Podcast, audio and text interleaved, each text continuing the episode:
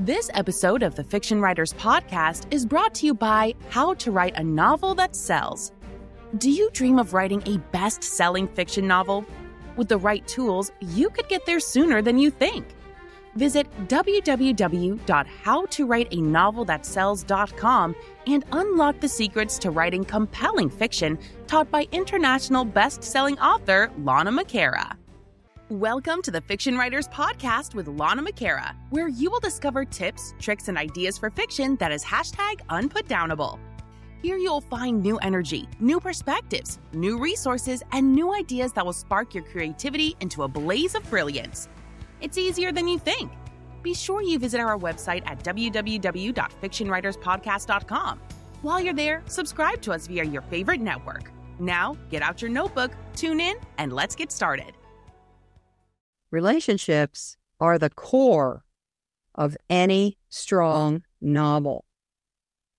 And how the relationship energy works is pivotal to your success. My name is Lana McAra. Welcome to the Fiction Writers Podcast tips, tricks, and ideas for fiction that is hashtag unputdownable. Relationships are tricky. Not only are they tricky in real life, but they're super tricky in a novel. And yet they are so important. You just have to get them right if you're going to be successful as a novelist. Relationships have many layers. And they also are for many roles. You have relationships as a parent, as a as a friend, as a teacher, as a lover, as a spouse, and they could be two different things. Um, you have many different types of relationships. And in every relationship, there is an energy between you. And it's important to know whether that energy matches or it doesn't match. So, what do I mean by that?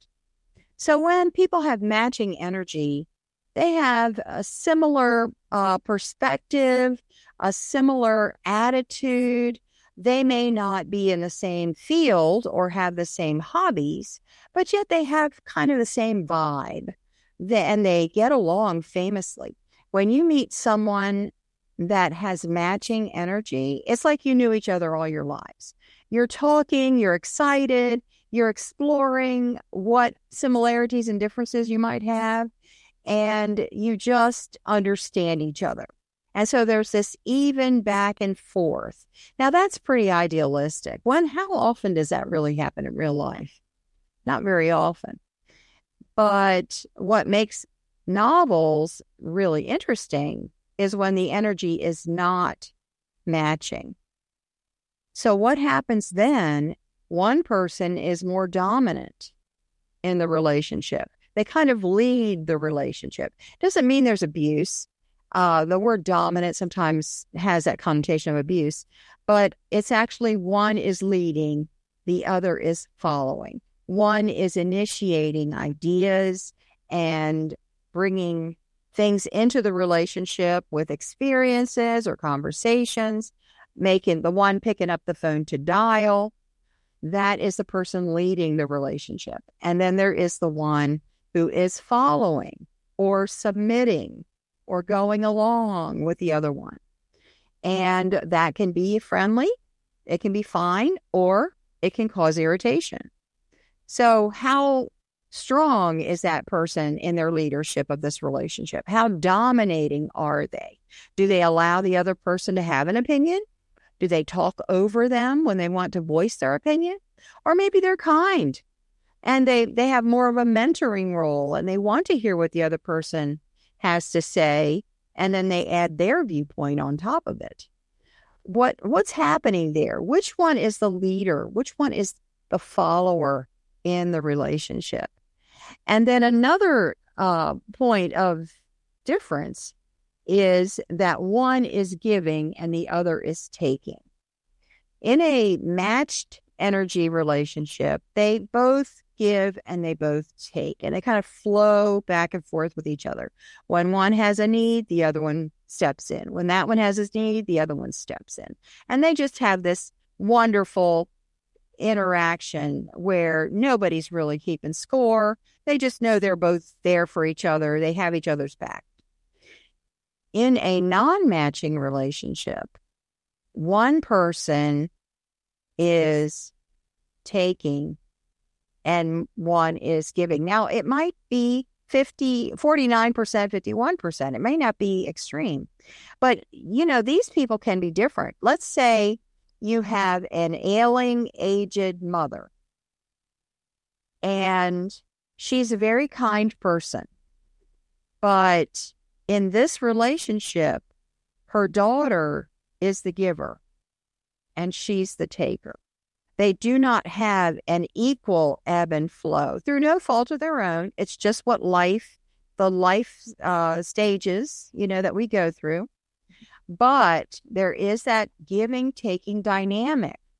So it's important to realize where is the energy flowing? Who's it flowing from? Who's it flowing to?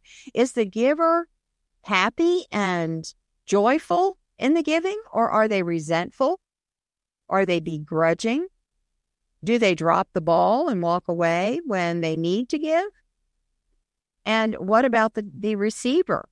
Is the taker uh, grateful? Or do they complain all the time? Are they antagonistic? And this can also happen in a situation where you have a narcissistic spouse and a submissive spouse. So the narcissistic one, although dominant, is the taker. The submissive one, although the follower, is the giver.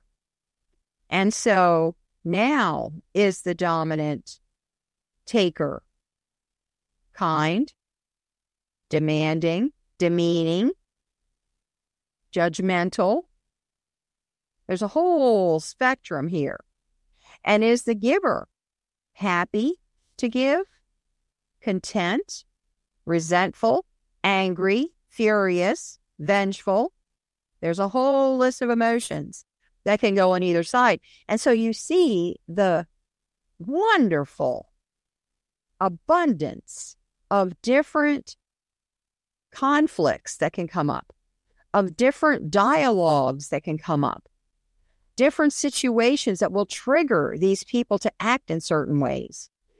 And when you set your characters up with this energy matching or non matching part to their relationship, you can actually cue the reader.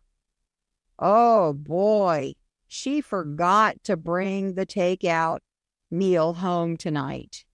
He's going to whatever. And we actually build tension that way and build suspense that way because with the setup, you know, you've got a good idea. There's trouble ahead. So think about this when you're setting up your characters. What is the energy? Does it match or not match with every person they come in contact with? Every single person. It's going to inform how they talk to them, the body language between the two of them, the things that make a conflict, the way conflicts are resolved or pushed under the rug or not resolved and let to simmer. All of these things are involved in this concept of matching or non matching relationship energy. My name is Lana McAra. Thank you so much for being with us today. This is the Fiction Writers Podcast. See you next time. Thank you for tuning into the Fiction Writers Podcast with Lana McAra, where we share tips, tricks, and ideas for fiction that is hashtag unputdownable. Remember to visit our website at www.fictionwriterspodcast.com and enjoy even more great episodes like this one. Again, while you're here, subscribe to us via your favorite network. We look forward to seeing you next time on the Fiction Writers Podcast.